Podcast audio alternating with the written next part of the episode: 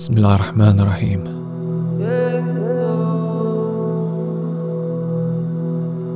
Koranpodden presenterar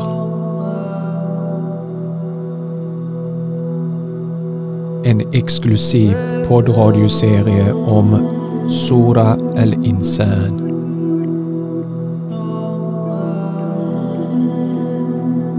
Personliga reflektioner vers för vers av Sally och Salim i fyra poddavsnitt.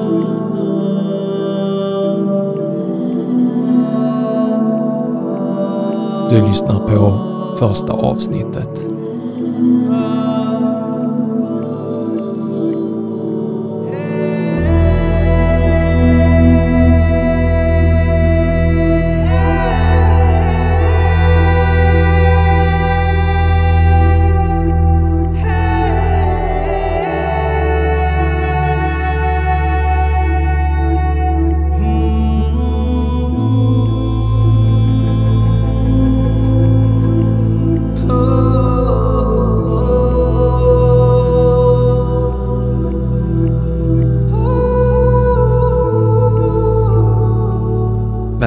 Till Koranpoddens ny, nya studio. Tack så mycket. Salam alaikum, hur är läget? Wa alaikum salam wa rahmatullahi wa barakatuh. Alhamdulillah. Det är bra. Det är bra.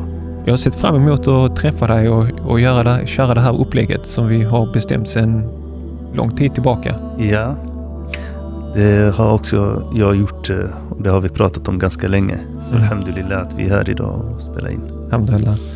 Ehm, det var ju liksom mitt ursprungsidé med Koranpodden att det ska vara så mycket fokus som möjligt på Koranen. Ehm, och det är det i de olika avsnitten, men just det här är väl extra mycket fokus på Koranen. Vi ska gå igenom en sura i Koranen, vers för vers och eh, kommentera och reflektera över innehållet inshallah. Så att eh, jag kommer då läsa en vers och sen så kör vi reflektioner. De reflektioner som du har, de reflektioner som jag har och sen går vi till nästa vers inshallah. Eh, Men innan vi, vi fortsätter kanske det är en bra tanke att diskutera eh, om hur vi har jobbat fram de här reflektionerna och de här tankarna. Hur har du gått tillväga? Sen eh, vi har bestämt att vi ska gå igenom den här sura så har jag lyssnat på många föreläsare. Mm. Jag lyssnar mest på arabiska talande föreläsare. Och har gått tillbaka också till några källor. Bland annat har jag försökt att få tag på tafsir av eh, Mohammed Emin eh, Mukhtar Shanqiti. Och eh, efter en diskussion med vår ädla bror Hussein så han nämnde att han dog, rahimahullah, den här stora ädla shejken, eh, innan han gjorde tafsir på den sura. Så han Mm. har gått igenom hela Koranen, Adwa al-Bayan, en väldigt eh, bra bok att ha i bokhylla och läsa. Och han dog eh, precis några suror innan Surat al-Insan. Mm. Och en av hans närmaste studenter fortsatt eh, och han tolkade och gjorde, gjorde tafsir på de verserna som är kvar. Ja, men... Och, och, det speciella med den här tafsir eller förklaringen av Koranen det är att han riktar in sig på att förklara Koranen med Koranen. Så att om han hittar ett passage i Koranen så försöker han hitta liknande passager i Koranen eller ord som används för att förstå ord i den versen som han försöker tolka. ja. Kanske lite bra att berätta lite om eh, den här skolan som han tillhör till, eh, Shanqiti-skolan som finns eh, i Mauritanien. Shanqit, det är, det är ett land, det är Mauritanien. Mm. Veled Shanqit kallas det. Och eh, Mohammed Amin Shanqiti han eh, tillhör en familj av eh, massa stora lärda. Och eh, traditionen i den, den här familjen, de är beduiner, att de förflyttar sig från ett ställe, ställe till ett annat. När de, eh, och de enda eh, typ eh, nomader som finns, som när de flyttar på sig, så flyttar de sina bokhyllor med sig. De Mm. har böcker, det är det viktigaste. Men nu de senaste decennierna så, så såklart de påverkades av modernism som uh, alla andra. Men inte så mycket, för att det är den enda traditionella skolan där man verkligen lär sig från sina föräldrar, från sina kvinnorna i en eh, väldigt uh, stark källa till kunskap. Mohammed Amin Shanqiti, han har studerat hos sin uh, moster och hos så äldre i hans omgivning. Mm. Och eh, traditionen är så fort de ser ett barn som är väldigt, eh, som har lätt att memorisera och som de ser att han har eh, bra talang för att kunna lära sig. Så de befriar honom från att göra allt annat. De lägger en betjänare som hjälper honom och han ska bara sitta och studera. Så Mohammed Amin Shanqiti var en, en sån här son som har bara växt upp med kunskap. Mm. Han ska bara lära sig. Och han, det är väldigt fin reflektion för att han, han pratade med sin son. Han sa, han sa till honom, var inte som mig. Jag kan inte ens laga mat. Ja, just det. Eh, ja, lär dig allt. Eh, Subhanallah. ja.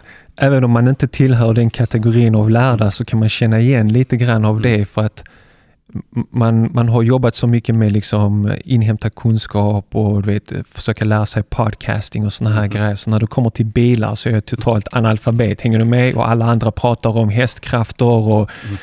eh, fälgar och du vet hela den biten och man själv är helt totalt lost. Så att, eh, Det är samma här, subhanallah.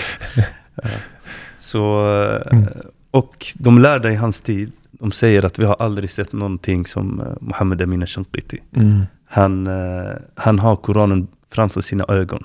Utan att, han, blev, han blev förvånad att folk sitter och, och läser från en bok. mm, Han trodde att alla kunde, att det är självklart att folk kan Koranen utan till. mm.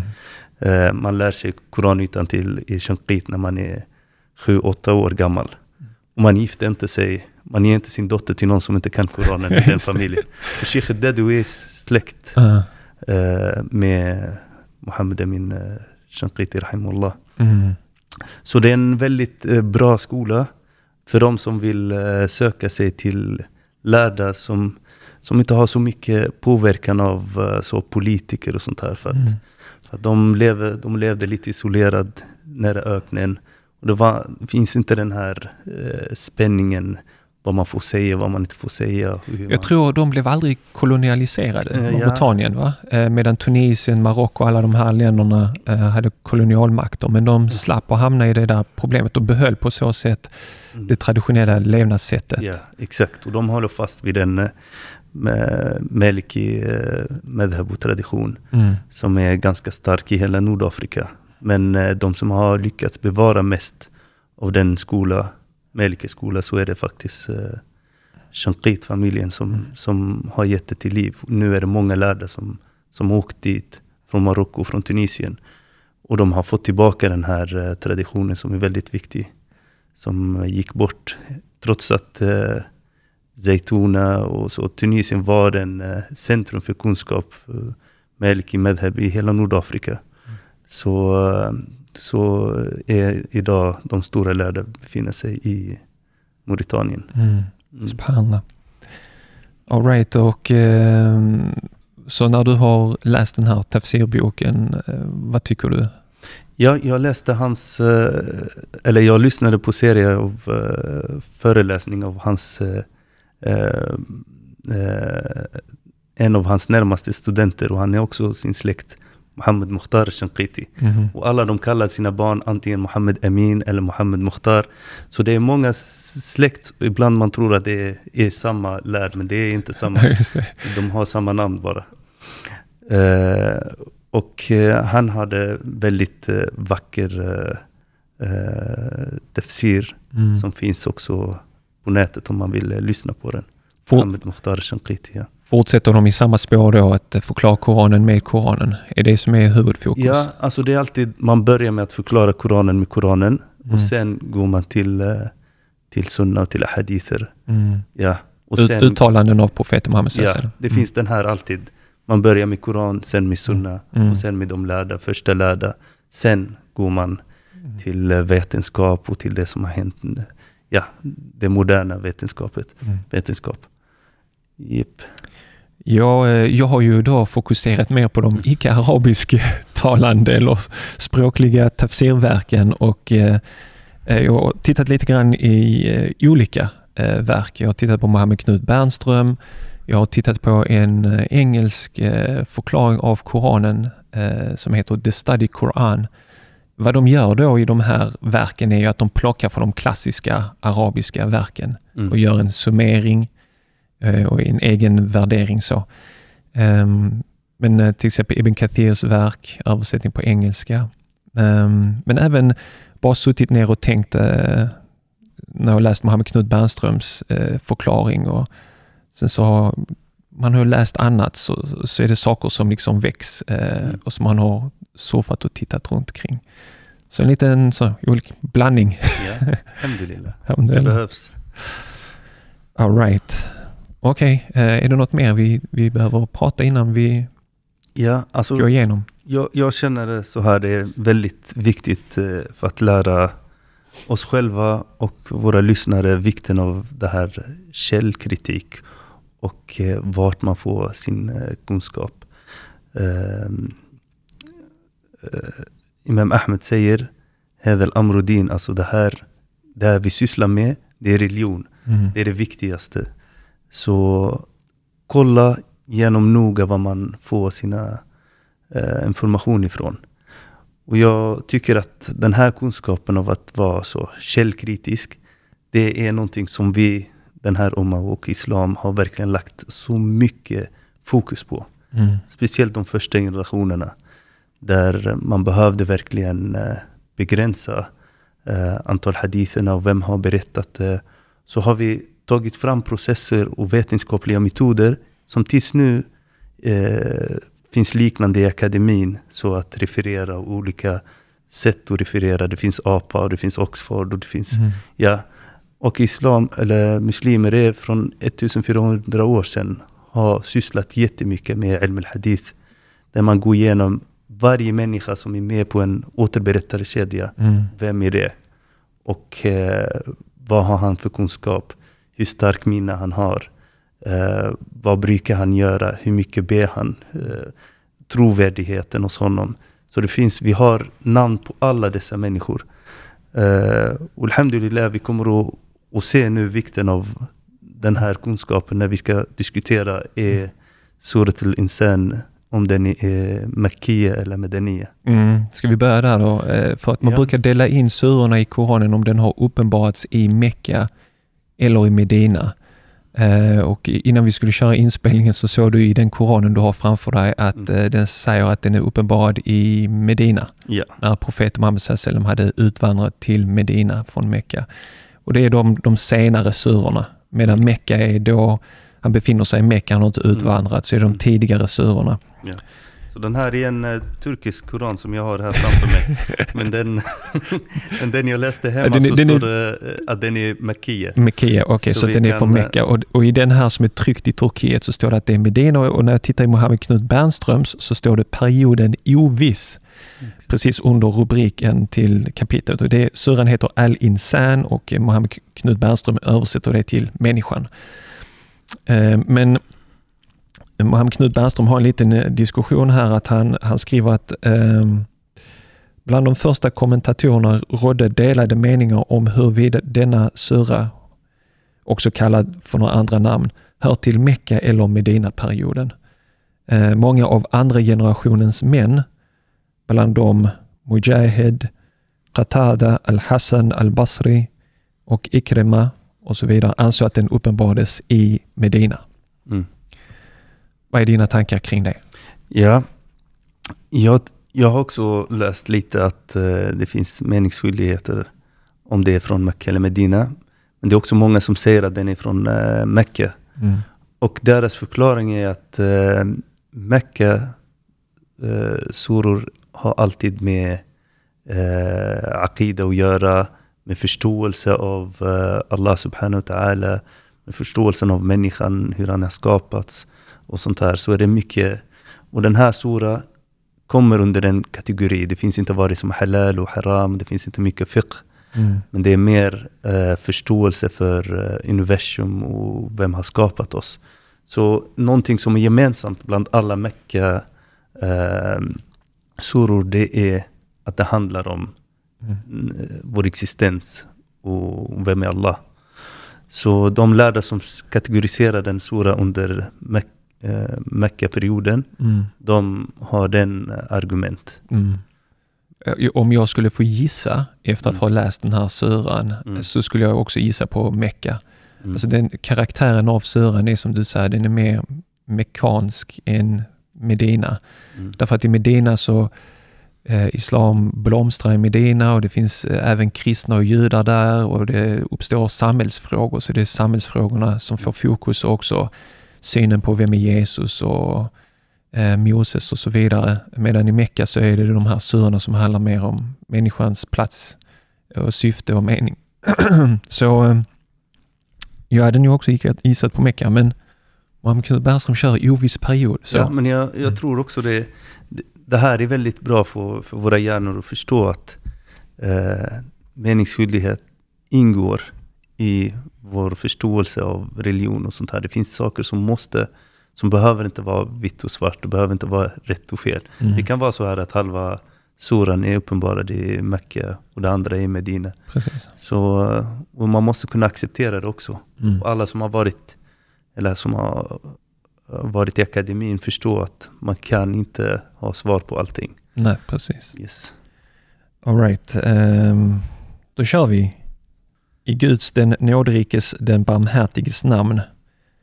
Och första versen lyder هل أتى على الإنسان حين من الدهر لم يكن شيئا مذكورا En oändlig tid förflöt före människans ankomst. En tid då hon var något helt okänt. Den här sura kallas antingen El Insan eller Ett Dahr. Så du kan hitta andra böcker som den här sura kallas Och, för Dahr. att det här betyder tiden. Tiden, Mm. ja. Och det är väldigt eh, intressant att fördjupa sig i begrepp i arabiska. För att eh, begrepp, eller begreplighetsförmåga som är väldigt viktig i tafsir, att man har en djup förståelse av roten av varje ord, den ger dig en annan dimension i förståelse av, eh, av innebörden av sura. Så, så egentligen, människa på svenska, det är, man kan inte gå in och, och hitta roten, var, var det kommer ifrån. Nej. Så väldigt. Men, eh, Precis. men här, man måste ha en djupare förståelse för ordet insan. Mm. Insan, Människa. människa, exakt. Den ger karaktärer som, alltså, som eh, är specifikt för den här skapelsen. Det kommer från ordet nessa, det betyder att han glömmer. Mm. Eh, den här att, den inte, att vi inte är perfekta, att vi har alltid brister. Och, och det är väldigt viktigt för oss när vi benämner den här människan, att vi kommer verkligen till vår verkliga storlek och Mm. veta att vi är inte perfekta. Det är viktigt att göra det med sig själv för att inte lägga så mycket krav på sig själv och förstå att man, man är svag.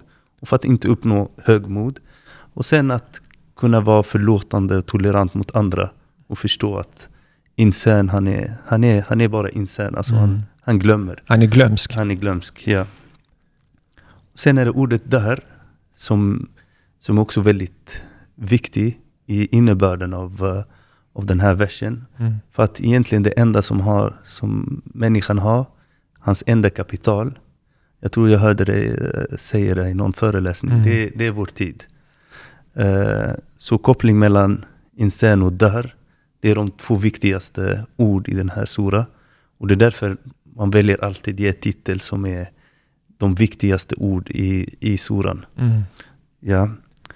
Så Allah subhanahu wa ta'ala säger hel ata. Hel på arabiska det är en, eh, när man ska ställa en fråga så säger har det kommit en tid där människan inte ens nämndes. Mm.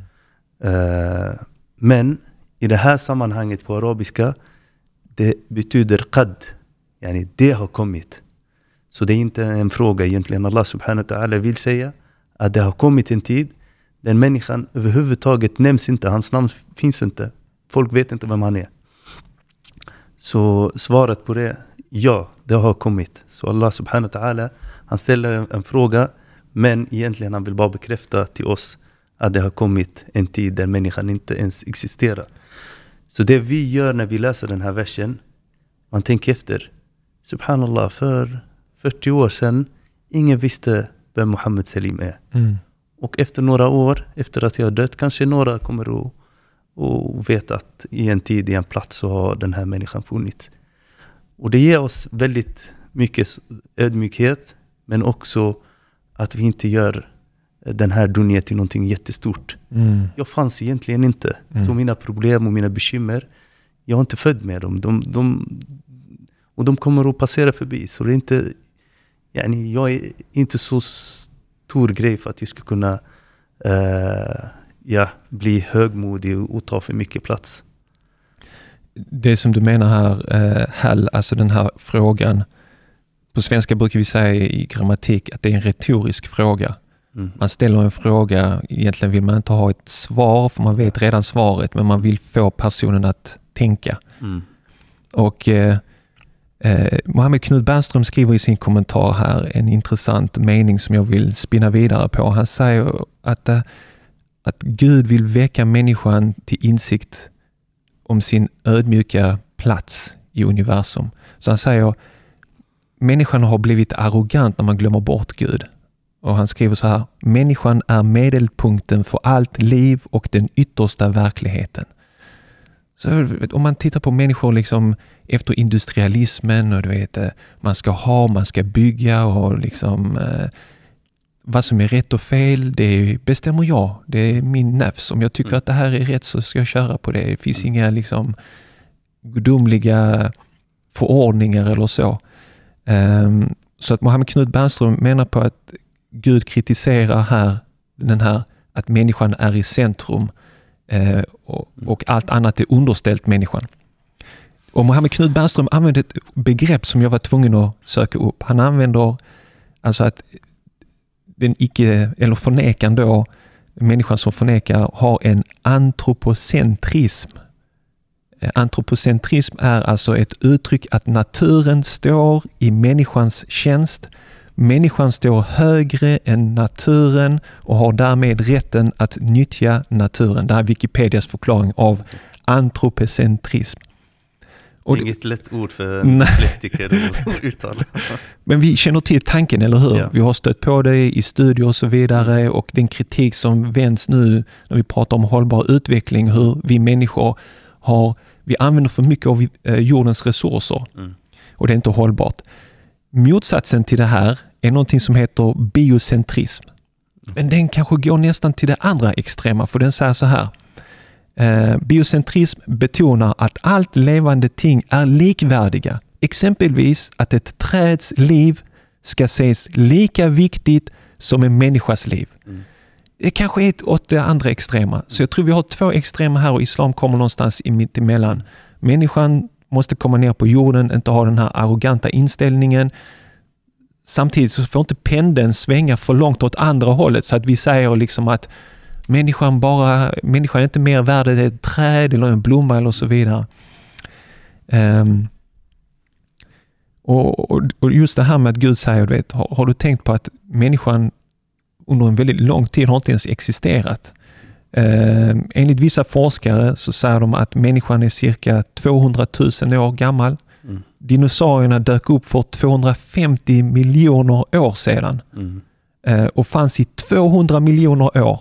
Mm. Dinosaurierna levde i 200 miljoner år, människan 200 000 år. Alltså om du Jag sätter dig... förstört allt. ja, precis.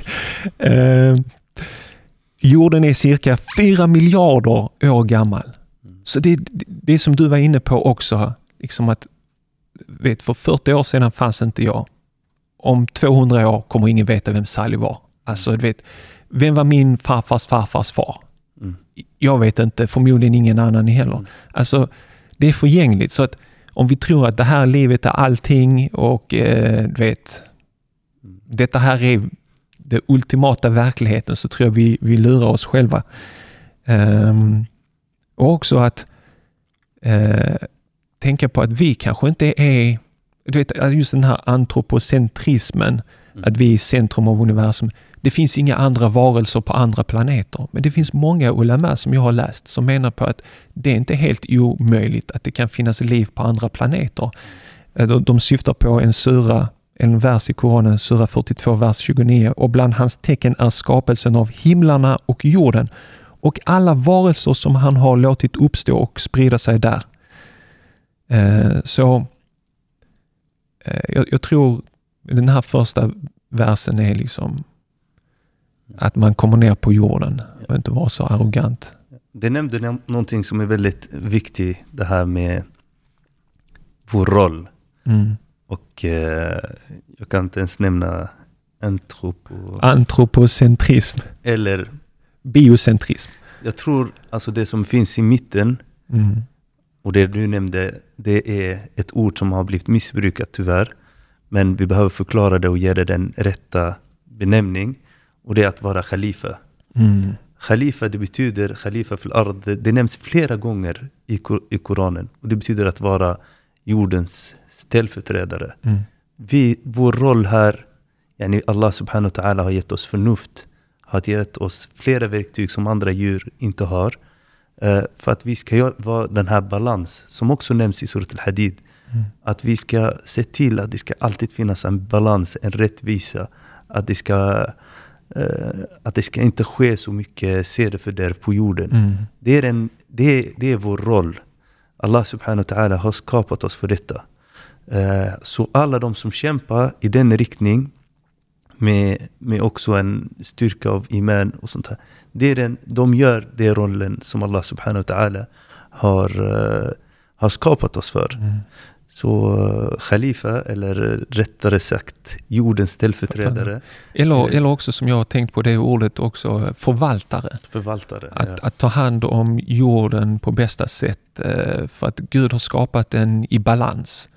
Och, och vi har inte skött den uppgiften, Mm. eh, människor eh, och den senaste civilisationen, modernismen och industrialismen där vi bara liksom konsumerar produkter och så vidare. Och det är lätt att kritisera systemet men man måste titta på sin egen konsumtion. Mm. Hur konsumerar jag idag? Men även de som har tagit till sig den här titeln, att vara, att vara khalifa, Ja. kan vara så att de, ja, Mm. vi har sett som har verkligen förstört så mycket, förstört Ja, ja, muslimer och icke-muslimer Mm. och har verkligen terroriserat människor eh, där de, där de befinner sig. Ja, så, precis. så det här ordet, subhanallah, det är ingen som verkligen tar det på, Mm. på allvar i vår tid. Att verkligen vara den som ser till att det ska bli Mm. bra i sin omgivning och bra och rättvisa. Och, Jag tror, Ja. jag tror vi ibland att människor misstar khalifa för att ha makt. mm, Eh, kunna bestämma, kunna införa min politik, kunna bestämma lagar och regler. Men det handlar om att förvalta Guds skapelse och det är inte bara lagar. Det är lagar också, men mm, det är så mycket mer än det. mm. Att skapa harmoni med, mellan människor, harmoni till djuren, till naturen och så vidare. Jätteviktiga begrepp. Ska vi nöja oss med vers nummer ett? Ska vi gå vidare till vers nummer två? Har du något mer du vill tillä- tillägga där? Jag kan, eftersom eh, vi försöker att ta till oss eh, den här metodiken att eh, referera från Koran till Koran, mm. så, har, så finns det en väldigt fin vers där Allah subhanahu wa ta'ala säger till profeten, sallallahu alaihi wasallam, jag tror det är den kortade, kortade, kortaste versen i, i Koranen. Mm. Inna atainaka al-kauthar, fasalli li rabbika manhar. inna shani'aka huwa al-abtar. Eh, och den här uppenbarades, den här sura uppenbarades då en kom till profeten sallallahu alaihi wasallam och sa till honom Du är abtar. Mm. Abtar det betyder din, eh, du, du har ingen förekom, eh, förekommare, du har inga barn som kommer att, Mm. att ta över. Efterkommande. Efterkommande, ja. Mm. Så, eh, så profeten sallallahu alaihi wasallam, han blev ledsen såklart. Du, vi vet alla att han inte fått s- s- söner. Eh, så hans namn ska inte gå vidare enligt den här. Och om jag frågar dig Salah, vet du namnet på den här mannen som, eh, Som, som sa detta? Nej, men jag vet Nej. profeten Muhammed Salems namn och jag Ja. kan hans liv och Exakt. jag följer hans budskap inshallah. Ja. Och, och det är det vi behöver sträva efter. Mm. När Allah subhanahu wa ta'ala säger Lem yakun shay'an madhkura, yani hans namn nämns inte Mm. i, eh, innan han föds. Men det vi behöver sträva efter är att ditt namn ska vara kvar. Mm. Så som profeten Muhammed sallallahu alaihi wasallam. Vi kan, alltså även de som hatar honom, de nämner honom, de gör forskning om honom, de, de, de sprider lögner om honom, för att han är viktig. Mm. Eh, och det är det vi behöver jobba med. Att verkligen vara, att lägga sin stämpel på det här livet. Att jag har varit här. Jag har gjort någonting bra. Mm. Så även om vårt namn inte fanns innan vi föds och folk vet inte vem vi är. Mm. Så är det väldigt viktigt att lämna någonting efter sig. Och det här Absolut. har, har Allah lämnat öppen, både för muslimer och icke-muslimer. Mm. Vi har, det är flera namn som vi tills idag hyllar som har gjort bra saker till mänskligheten. Mm. Mm. Det är klart att man funderar, speciellt när man har nått 40. Det är ett Mm. magiskt år. Liksom. Det omtalas i Koranen också, när man når 40 så eh, börjar man fundera kring livet. Många profeter fick ta emot uppenbarelsen från Gud vid 40 års ålder. Men man, man funderar också på, ett, på ens arv. Innan 40 så tänker man att man kommer, döden är inte relevant, man kommer leva här hur länge som helst, man kommer ha roligt och så vidare. Men efter 40 börjar man tänka på att hey, jag kommer inte vara här alltid. Och då kommer tanken, liksom, vad är det för arv jag ska lä- lämna efter mig? Och jag, jag tänker så här för mig personligen att om jag vill efterlämna ett arv som kommer att vara för länge, som människor kan dra nytta av, så är det viktigt att jag kopplar mitt arv till det som vi gör just nu. Guds uppenbarelse till profeten Muhammed för det är sånt som har hållit. Ja. Men om jag kopplar det till något modernt, flashigt idag, typ, jag vet inte, mode, Mm. kl- klädmode eller eh, hur man dekorerar ett hem. Mm. Om typ fem år kommer ingen bry sig om en podcast som handlar om heminredning. Mm. Om, med? Men det här är ett tidlöst budskap. Mm. Inshallah kommer människor lyssna på det här under lång tid. Eh, för att det är relevant. Och har de, de frågor som Koranen berör, det är sådana frågor som människor alltid kommer att fundera kring. Men ingen kommer att bry sig om liksom hur de renoverade hem under romarriket, fastän det kanske var poppis på den tiden. Mm. Så jag, jag, det är ofta jag tänker på, liksom, okej, om jag ska lämna ett arv, koppla det till det som är tidlöst. Och det tidlösa, det är Koranens budskap, det är profeternas budskap, eh, frågor om var, vart vi är på väg med våra liv. Sen är det såklart eh, Salah, det är, ett, det är ett ansvar vi har gentemot Koranen. Det är många av bröderna som tycker till exempel att vi, att vi ska bara läsa Tafsir ibn Kathir och de Mm. äldre tefsir och sånt här. Och det är viktigt för att kunna få grunden och förstå varför verserna uppenbarades. Mm. Men Koran egentligen, den talar, den talar för oss idag. Och vi har ett ansvar att kunna läsa, förstå, tolka. Vi kanske gör fel Mm. många gånger och kanske idag kommer vi göra något fel. Men Allah subhanahu wa ta'ala, han har uppenbarat det här för att vi ska läsa och vi ska reflektera och vi ska dra slutsatser och vi ska försöka eh, göra nytta med den kunskap vi har. Mm. Och Koranpodden här fyller det här tomma rummet där vi verkligen inte tar Koranen till, till vardag. Det finns, det finns mycket av det traditionella, eh, föreläsningar där man går igenom eh, varför suror har uppenbarats. Men det finns väldigt lite material på hur jag ska tolka det här Mm. Koranen till min vardag. Och, det, och de gäster som du bjuder in, kanske många tänker att ah, det här har ingenting med Koranen att göra. Mm. Men de gästerna har blivit påverkade av Koranen. Sen när de kommer och berättar om sin livsstil, om saker som har blivit eh, förändringar i deras liv. Det är en koranvers som har förändrat den där synen. Det är en koranvers som har hjälpt dem att hålla sina luster och inte gå till droger igen eller inte gå till dåliga vanor igen. Så Koranen är inte bara den, eh, den texten som finns i en bok. Det Precis som, som eh, Aisha tror jag förklarade, beskrev profeten Muhammed som en gående Koran, som förkroppsligade Koranens budskap. Men det slog mig också, en, jag fick en sån insikt för några dagar sedan, subhanallah. Eh, du vet, man får höra från människor eh, som ger en komplimang. Du är duktig på det här eller du är snäll eller du är trevlig. Du vet, man jobbar som lärare så hör man elever som uppskattar en och så vidare. Så bara slog det mig att när, när de här människorna som ger mig komplimanger eller tycker att jag gör någonting bra eller att jag är trevlig. Ni tycker egentligen att Koranen är trevlig. Mm. Ni tycker egentligen Islam är vackert. Hänger du med? Mm. För utan det hade inte jag varit den personen jag är Mm. idag. Så det är många människor som är helt okunniga om att när de ger mig eller andra människor som är påverkade av Koranen, tycker att man är en fantastisk människa och så vidare, att, att de indirekt prisar Koranens budskap, fast de är omedvetna om det. Det var en sån tanke som slog mig eh, när vi är inne på det spåret. Mm. Ja, det, det är otroligt eh, viktigt, subhanallah. Jag kan nämna en, en känd artist, eh, Sheb Khaled, du vet han som sjöng Aisha eh, Ja, ja. ja. Kanske han Den gjort- ursprungliga. ja För jag tror Isam. B är kopierad från honom. Exakt, exakt. Han är, han är från Algeriet och ja, blev känd i Frankrike och sånt här.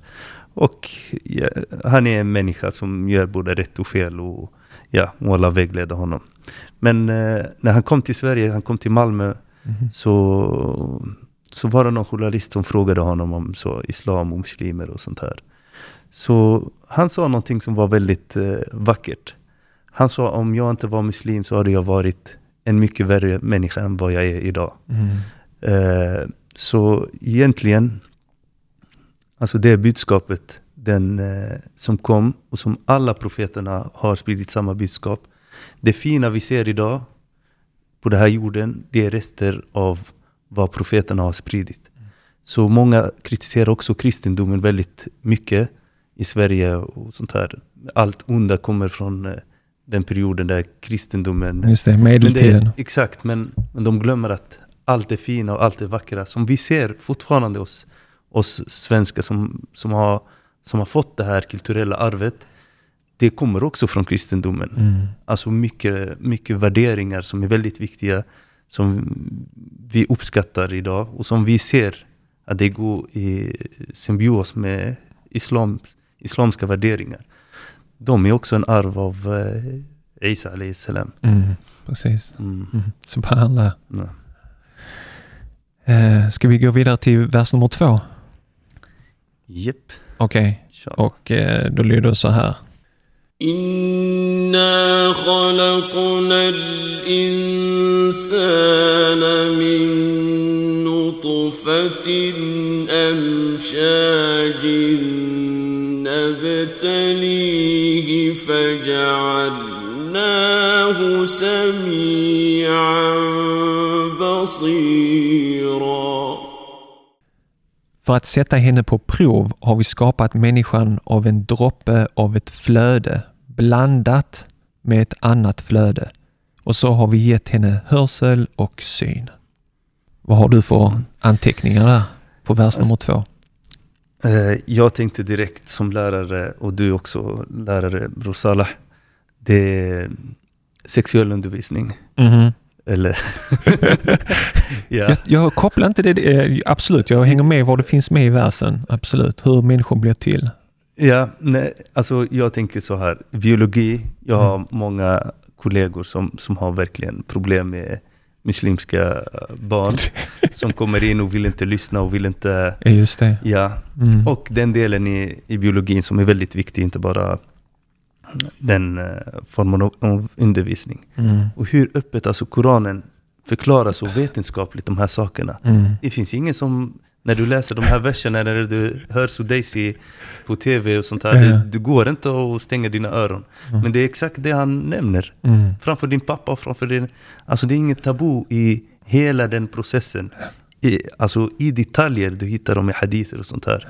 Så det är någonting som vi behöver ha den vetenskapliga Mm. synen på hur människan skapades. Eh, och jag tycker det är väldigt viktigt att vi också som föräldrar, att, att vi tar bort de här eh, Tabun. tabuna. Ja, det ska precis. finnas haya och sånt här. Mm. Haya det är blygsamhet. Mm.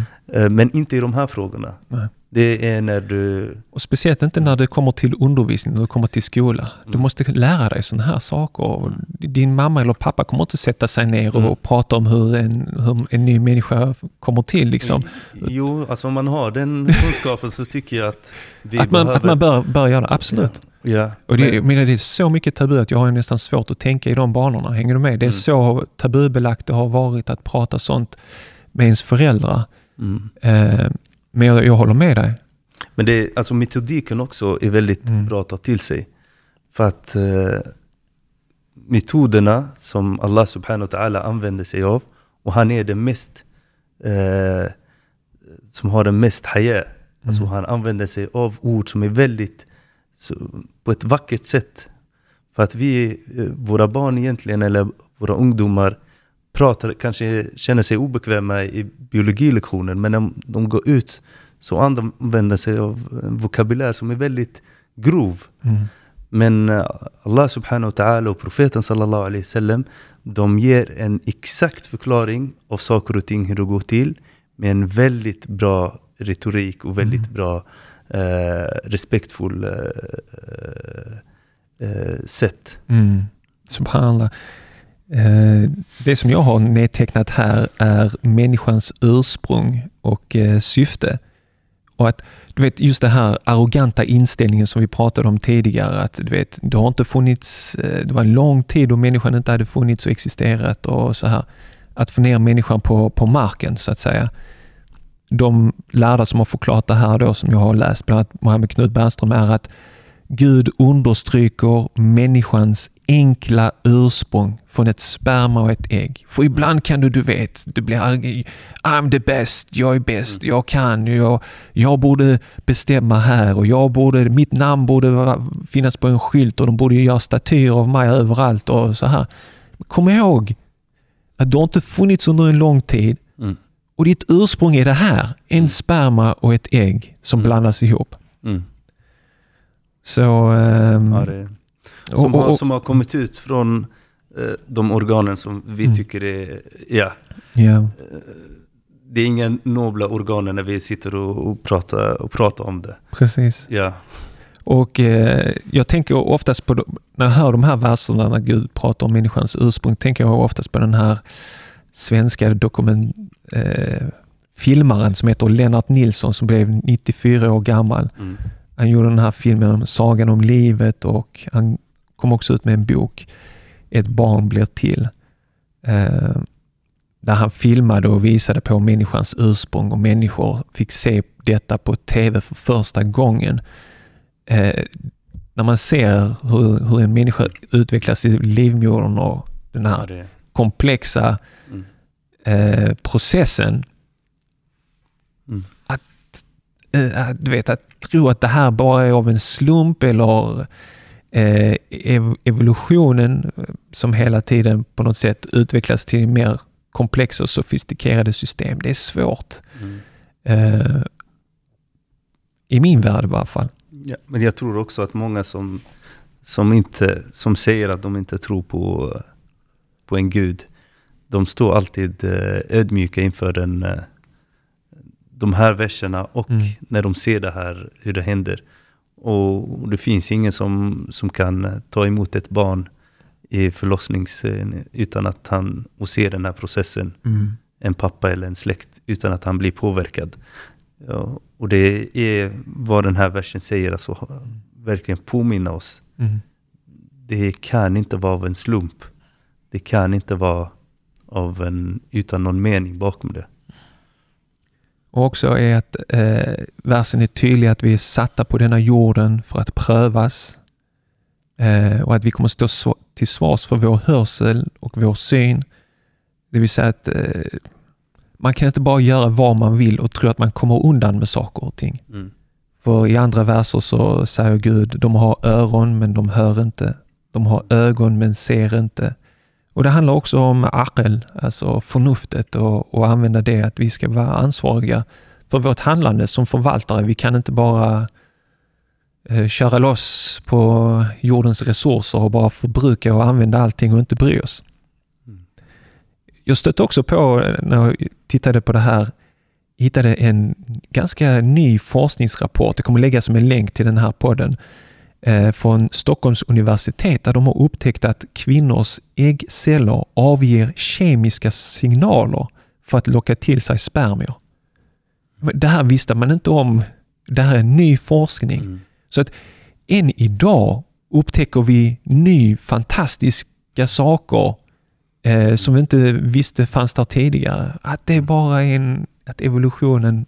Miljontals år har Ja, format det så risken. här. Jag vet inte. Alltså Koran, gå igenom i detalj hela den här processen. Mm. Tänk om det skulle vara så att profeten sallallahu alaihi wasallam, som är en alfabet, Mm. som inte har tillgång till böcker och, eh, och eh, andra eh, artiklar eller sånt här, Mm. skulle kunna gissa sig fram. Vad är, hur mycket chans för att det ska bli så rätt? Vad är Mm. sannolikheten att det ska bli rätt så som det är? Alltså han går igenom detaljerna steg för steg, hur människan, och det är Allah subhanahu wa ta'ala som går igenom de här, för att det är han som har skapat. Men tänk att vi inte hittar ett enda fel rent vetenskapligt. Mm. Trots att han går in i frågor som i den tiden var inte ens eh, kända. Precis, och just att det står att eh, vi har skapat människan av en droppe av ett flöde blandat med ett annat flöde. Alltså det är inte, människan kommer inte bara av spermier, för Mm. tidigare har man haft eh, i mänsklighetens historia tanken att barnet är uteslutande från mannen Mm. eh, och kvinnan är bara passiv mottagare. Och det är, så det är bara mannen som är ursprunget till den nya människan. Men här är det tydligt att det är en blandning av Men varför tror du att eh, Allah nämner Semi'an Basira? Alltså varför är de här två känslor som, eller sinne som hörsel och syn. Hörs, hörsel och syn? Ja, det är en bra fråga. Ehm, Det är en av de, de starka intrycken som vi, av våra sinnen. Det är just synen och hörseln. Synen kanske är starkare än, än hörseln. Mm. Just det att bli förblindad av att detta är jorden och Mm. detta är allt och titta på den här personen, han har så många följare på Instagram, wow, liksom, så att man glömmer bort sig själv och vart- vart man är på väg med livet. Mm. Ögonen är en sån Mm. kanal som man måste vara väldigt försiktig med, men också vad man hör och så. Mm. Vad har du för tankar? Alltså jag, en reflektion som jag får nu är att det mesta av kunskap vi får är antingen genom att läsa eller att höra någon annan. Mm. Så Allah subhanahu wa ta'ala har först han har skapat oss med en fitra och sen Fettra, vill, du förklara, vill du förklara fitra, fettra? det, det är vad vi kallar för en naturliga tillstånd Mm. där, där vi känner till hur, vad är eh, syftet med livet, där vi känner till olika saker eh, när vi föds. Det är en kunskap som är medfödd. Eh, det är fitra. Och sen har vi tillgång till allt information så genom att läsa eller lyssna. Eh, eller reflektera och se saker. All kunskap vi får in, det är genom de här två kanalerna. Mm. Så Allah subhanahu wa ta'ala har gett oss alla verktyg för att vi ska hitta sanningen. Han har skapat oss, han har gett oss två viktiga verktyg som används ofta fel.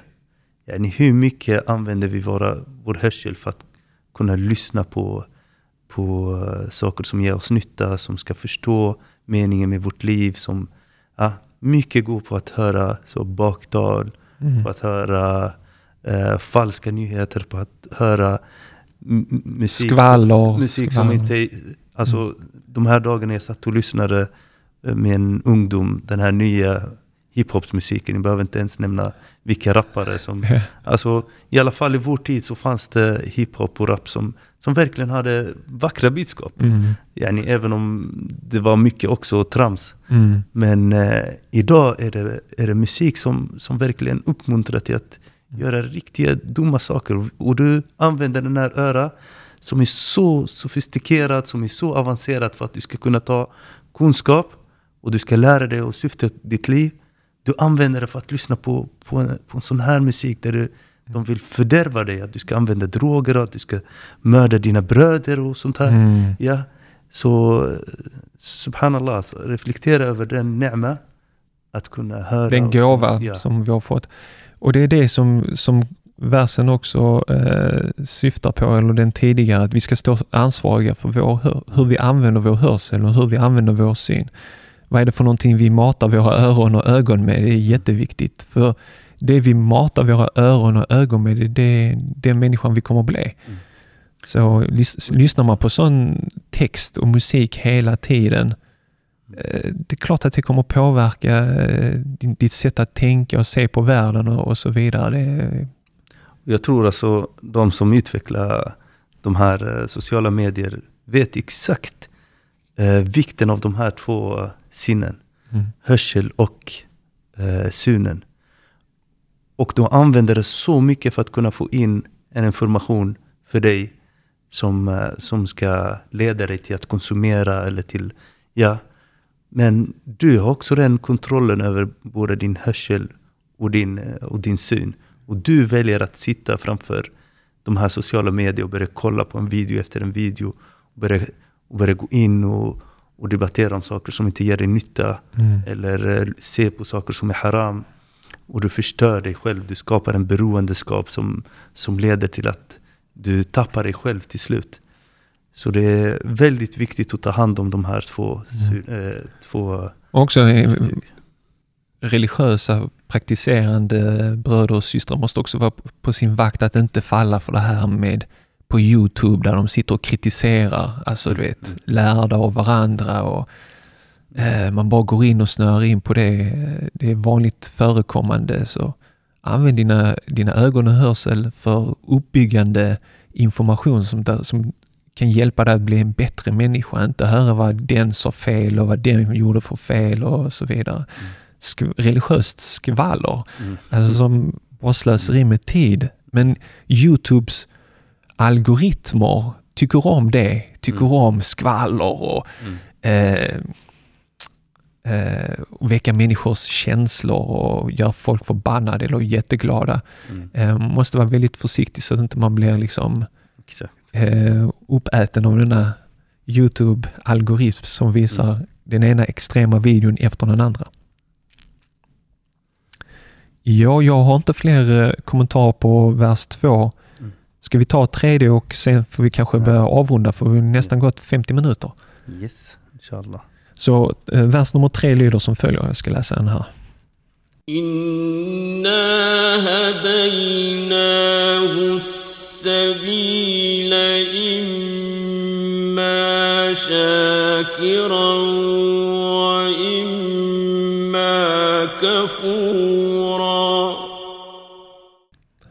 Vi har visat henne hennes väg och det är sedan hennes sak att antingen visa tacksamhet och följa vägledningen eller att visa otacksamhet och så förneka oss.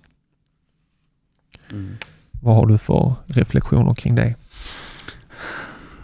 Jag kommer ihåg att du gjorde tafsir på det här i Malmö högskola för länge, länge sedan. Okej. Eh, där du nämnde det här skillnaden mellan eh, att vara shakur, är en viss grad, och Mm. kafur, den har ingen grad, alltså det, det kan man vara hur mycket som helst. Mm. Men vi kan gå igenom det. Mm. Hedayna, det är samma ord som ihdina sirat al-mustaqim. Hedayna, det är vägledning. Sabil, det är en väg. Mm. Eh, så vi har gett honom vägarna. Och han väljer mellan att vara shakur, Tacksam. Shakur det är tacksam, eh, eller kafur. Och många kanske som läser det här bara det är kuffer. Att, att man, men vad betyder ordet kuffer? Mm. Eh, kuffer, eh, en, en bonde till exempel, han gör kuffer. Inte på det sättet att han förnekar Allah subhanahu wa ta'ala, men han lägger en eh, gren Han, Och han lägger han- ett frö i marken frö, va? Och så och täcker sen det med jord. han det. Mm. Så att det här att täcka, täcka sanningen, det, det är kuffer. Och eh, i den här versen, och det är därför det är alltid viktigt att gå tillbaka, så man inte tror att det alltid handlar om, eh, om kuffer när vi nämner det här ordet. Att det inte är förnekelse av Allah subhanahu wa ta'ala. Så här är det, människan väljer, antingen blir han tacksam Mm. för de gåvorna, och den bästa gåvan är att han, Allah har skapat oss. Och det är det som är nämnt i, vers, i versen innan. Mm. Och det är därför det är jätteviktigt att läsa Koran i ett sammanhang. Man ska alltid kolla verserna som, är, som, som vi har redan läst. Så Allah subhanahu wa ta'ala, han säger khalaqna al-insan. Och sen han säger, han väljer antingen att vara shakiran, alltså Mm. att vara tacksam, och lagom tacksam, tacksam här. För att vi kan, inte, vi kan aldrig, aldrig tacka Allah subhanahu wa ta'ala så som vi bör göra. Mm. Och eh, en, en hadith som bekräftar detta, det är den här eh, eh, rättfärdiga mannen som, som var i en ö och dyrkade Allah hela sitt liv och sen dog han. Så när han gick till Allah subhanahu wa ta'ala så sa eh, sa Allah subhanahu wa ta'ala att du ska tillträda paradiset. Och sen ställde han frågan, är det med min rahma? Är det med min barmhärtighet? Eller med dina handlingar? Så sa eh, den här eh, rättfärdiga mannen, det, var, det är mina handlingar. Så Allah subhanahu wa ta'ala har lagt alla hans handlingar och bön i en vågskål. Mm. Och han har lagt eh, nema av basar, alltså att kunna se det. synen i Mm. den andra vågen. Så alla hans handlingar bara flög iväg. Ja. Så Allah subhanahu wa ta'ala, vi är redan, när vi föds så är vi skuldsatta till Allah subhanahu wa ta'ala. Han har gett oss liv, han har gett oss alla de här yani, eh, sinne som vi bör vara tacksamma över varje dag. Mm. Eh, så det vackraste, eller det finaste Allah subhanahu wa ta'ala har gett oss, det är existens. Att han har låtit oss existera. Och det är därför många människor så bara, jag hade velat dö, eller jag dör, eller sånt här. Mm. Det, det är bara det är så otacksamt. Du har fått det bästa att kunna existera, att kunna påverka. Att Allah finns, han har gjort dig att du också finns. Ta det här tillfället och var så tacksam för din existens. Och jag tror när man blir tacksam för sin existens så är det en stor skydd mot all form av ångest och depression och sånt här. Och eh, profeten sallallahu alaihi wasallam, yani, Aisha tyckte synd om honom. Hon såg hans tå blöder Mm. av att stå och, och be på nätterna. Så hon säger så, var rädd om dig själv. Alltså Allah har redan gett dig paradiset. Du behöver inte vara uppe på nätterna och be så lång, länge. Så han säger, Mm. eller akunu abden shakura, ska inte jag vara en tacksam? Ja. Så han gör inte det för att det är plikt så som vi gör. Oh, Asr, Maghrib ska komma in snart jag, Mm. vet, Asr, jag måste göra det snabbt. Nej, han kom ihåg att Allah har skapat mig. Speciellt profeten sallallahu alaihi wasallam. Han har gjort mig till en profet och sånt här. Jag måste vara tacksam. Mm. Ja, och vi bör också ha samma ställning till vår existens. Allah subhanahu wa ta'ala har skapat mig, har valt att göra mig till en troende. Jag bör också eh, vara tacksam. Och det är det här shak- shakur, eh, Mm. eller vad shakiren. Och det är väldigt få, som Allah säger i Koranen, eh, väldigt få av mitt folk som är, eller mina tjänare som är tacksamma. Mm. Eh, Det som jag har nedtecknat här är att eh, versen säger vi har visat henne hennes väg. Alltså insikten av det är att Gud har inte överlämnat människorna eller övergett människorna utan Gud är kärleksfull och han har väglett människorna så att Guds vägledning finns för de som, som vill ha det. Eh, och sen vägle- vägledning finns där. Antingen visar du tacksamhet för det här eller otacksamhet. Det finns också en fri vilja i det här. Att Gud tvingar inte någon till antingen gör du det här eller gör inte det här. Alltså människan har en fri vilja att antingen välja att vara tacksam eller otacksam. Ehm, så, men men också att livet har ett syfte. Eh, jag är inte satt på den här jorden av en slump utan att jag vet var jag, är, var jag är på väg, utan jag vet att det finns en kärleksfull skapare som har skapat mig, som har gett mig vägledning, som jag kan vara tacksam för alla de här gåvorna. Så när man har det här, det är också som du säger ett starkt skydd mot de här eh, prövningarna som många går igenom av depression, ångest, eh, känna att det finns inte någon mening eller syfte med att man finns till och så vidare.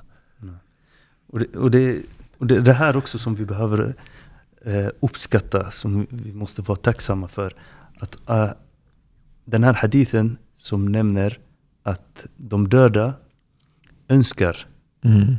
eh, att komma tillbaka till jorden en liten stund. Vi är i den drömmen som de döda drömmer om. Eh, och de som är eh, som har valt att ta en fel väg och som straffas i livet efter detta. Vi förstår varför de vill komma upp till jorden. Mm. För att kunna rätta till det. Men varför tror du att de som är redan i paradiset vill komma in på jorden? För att visa ännu mer tacksamhet och, Exakt. och eh, Och få Mm. bli, bli tacksamma för de prövningar. Alltså så fort det kommer en prövning, wow, Mm. Det är en källa för eh, belöning här. Mm. Förstår? Tänk om vi har den inställningen, för att vi inte är så riktigt starka troende. Så fort vi alltid är rädda för prövningar ska komma. Oh, en till prövning, oh, en till prövning. Mm.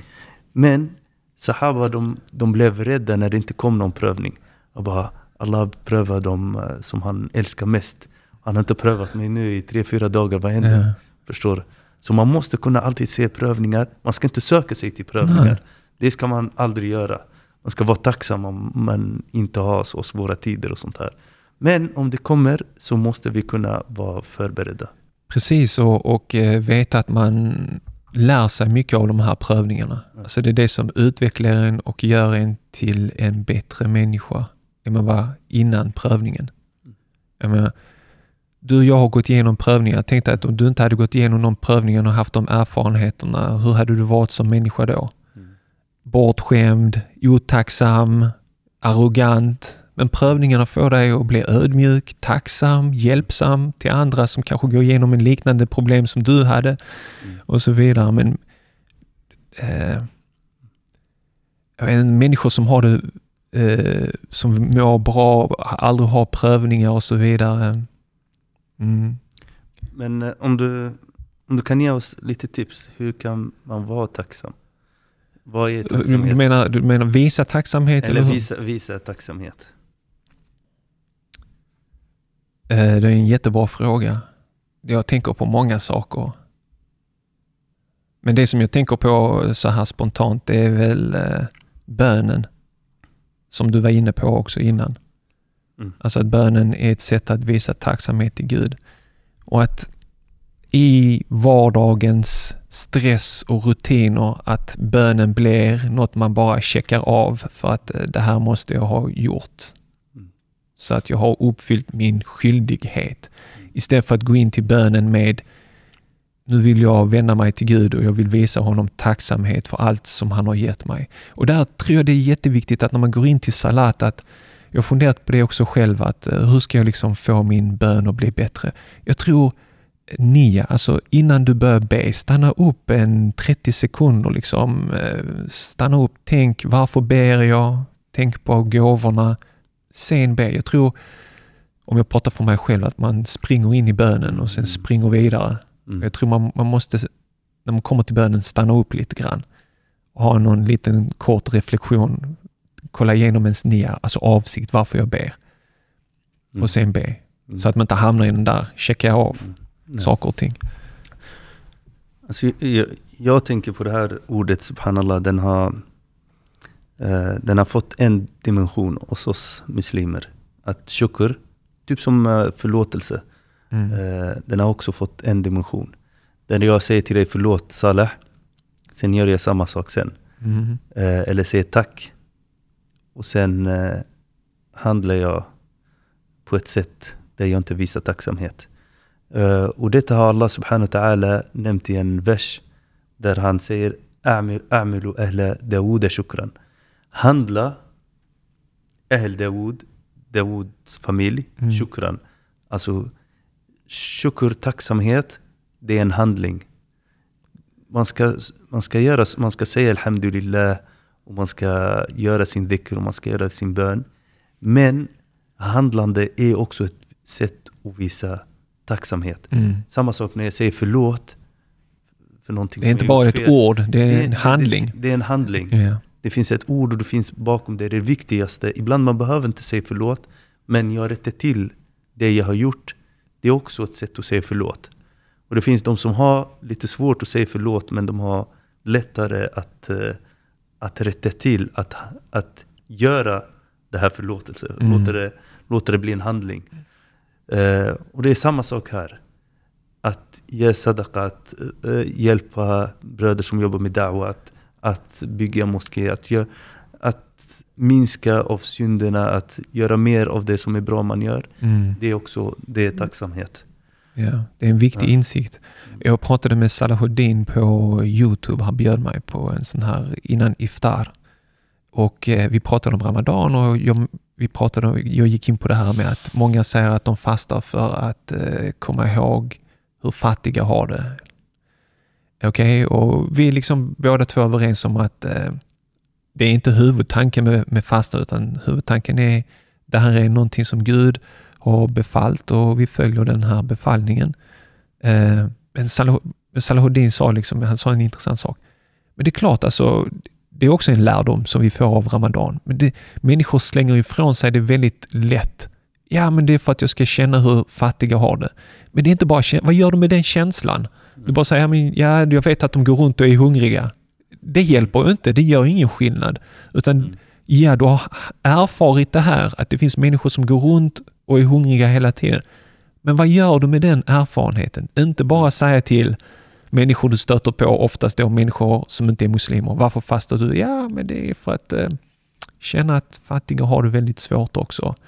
Mm. Eh, just det här att gå från en tanke till en handling är nog viktigt i alla led man gör i livet. Liksom. Mm. Just du var inne på det här med tacksamhet. Tacksamhet är inte bara i bönen, att du tackar Gud, utan i dina handlingar också, genom att hjälpa andra människor att göra gott. Ja. Och det här självklara, alltså böjning av de här orden. Mm. Eh, shakiran, han kunde Allah subhanahu wa ta'ala säger au, kaf, eh, au kafiran. Men han säger kafur, kafur. Alltså ju längre ordet blir på arabiska desto, desto uh, mer tyngd den får. Just det. Så, så att vara säker är att vara tacksam. Mm. Ja, och det är väldigt få av, sina, av Allahs tjänare som är tacksamma som han säger. Men att vara kafur, att förneka, till och med förneka Allah subhanahu wa ta'ala att han finns. Det, det kan man gå hur långt som helst. Mm. Och vi ser eh, hur människan har ingen gräns hur långt han kan komma som mot Allah subhanahu wa ta'ala som har skapat honom. Som har gett honom de verktyg han mm. använder för att kunna eh, förneka Allah subhanahu wa mm. Och överträda alla gränser. Mm. Alla gränser ska bara överträdas. Nu har vi hållit på ganska länge och vi har kommit till tredje versen Eh, det här blir längre än vad jag hade trott och det är helt okej. Okay. Det är därför vi älskar podcastformatet för att det får vara långa avsnitt och jag hoppas inshallah att våra lyssnare kommer att tycka om det här. Vi kommer fortsätta och eh, vi får se hur många avsnitt det här kommer att ta och gå igenom Surah Linsan. Men jag är jättetacksam Salim eh, att få ha gått igenom de här tre verserna tillsammans med dig.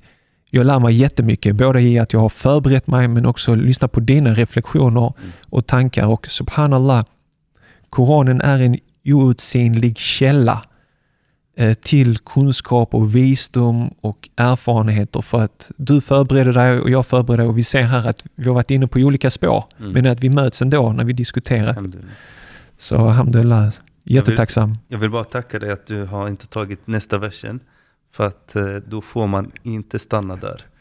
och du, du vet, eh, ja, balansen. Ulema säger att när man ska prata om paradiset, ska man prata, eller när man ska prata om eh, straff, så mm. får man inte stanna där. Man måste också ge hela versen, så folk Spännande. har en balans i sin, i sin tro. Så jag uppmuntrar alla att vara med och lyssna på nästa också avsnitt. För det är en väldigt viktig del mm. av vår tro som vi behöver prata om. Mm. Det får bli en cliffhanger. Eh, de som är intresserade kan ju bläddra i sina koraner och läsa. Men eh, vi tackar för denna gången och eh, önskar alla en bra dag. Salam alaikum. Tack Salim. Wa alaikum salam wa rahmatullah.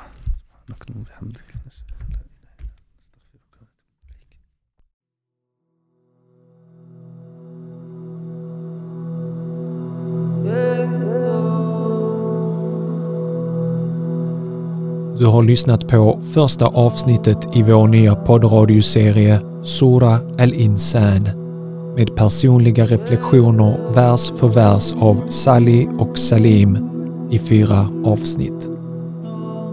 Sura al-Insan Människan är Koranens 76 sura vari Gud redogör för vad som leder till människans framgång och vad som leder till människans fördärv.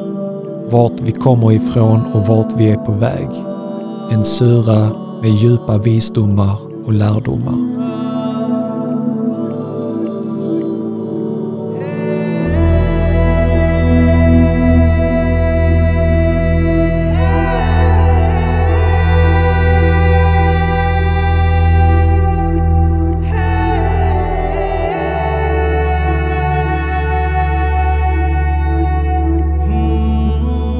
Nästa vecka fortsätter serien. Tack för att du har lyssnat på Koranpoddens exklusiva poddradioserie om Sura al-Insan. Första avsnittet där Sally och Salim har reflekterat över verserna 1 till 3. Nästa vecka fortsätter serien. Du är hjärtligt välkommen att lyssna. Eventuella frågor, kommentarer eller funderingar över seriens innehåll tas emot via mail. Hej snabel koranpodden.se